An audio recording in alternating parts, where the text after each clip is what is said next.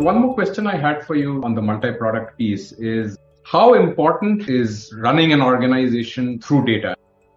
Yeah, I would say the thing that I'm probably most excited about is starting to have the usage data drive different campaigns or mm-hmm. actions. In our case, one of our products is used multiple times a year, not every day, but there are certain actions that they can run that you know they're about to start in a whole new process.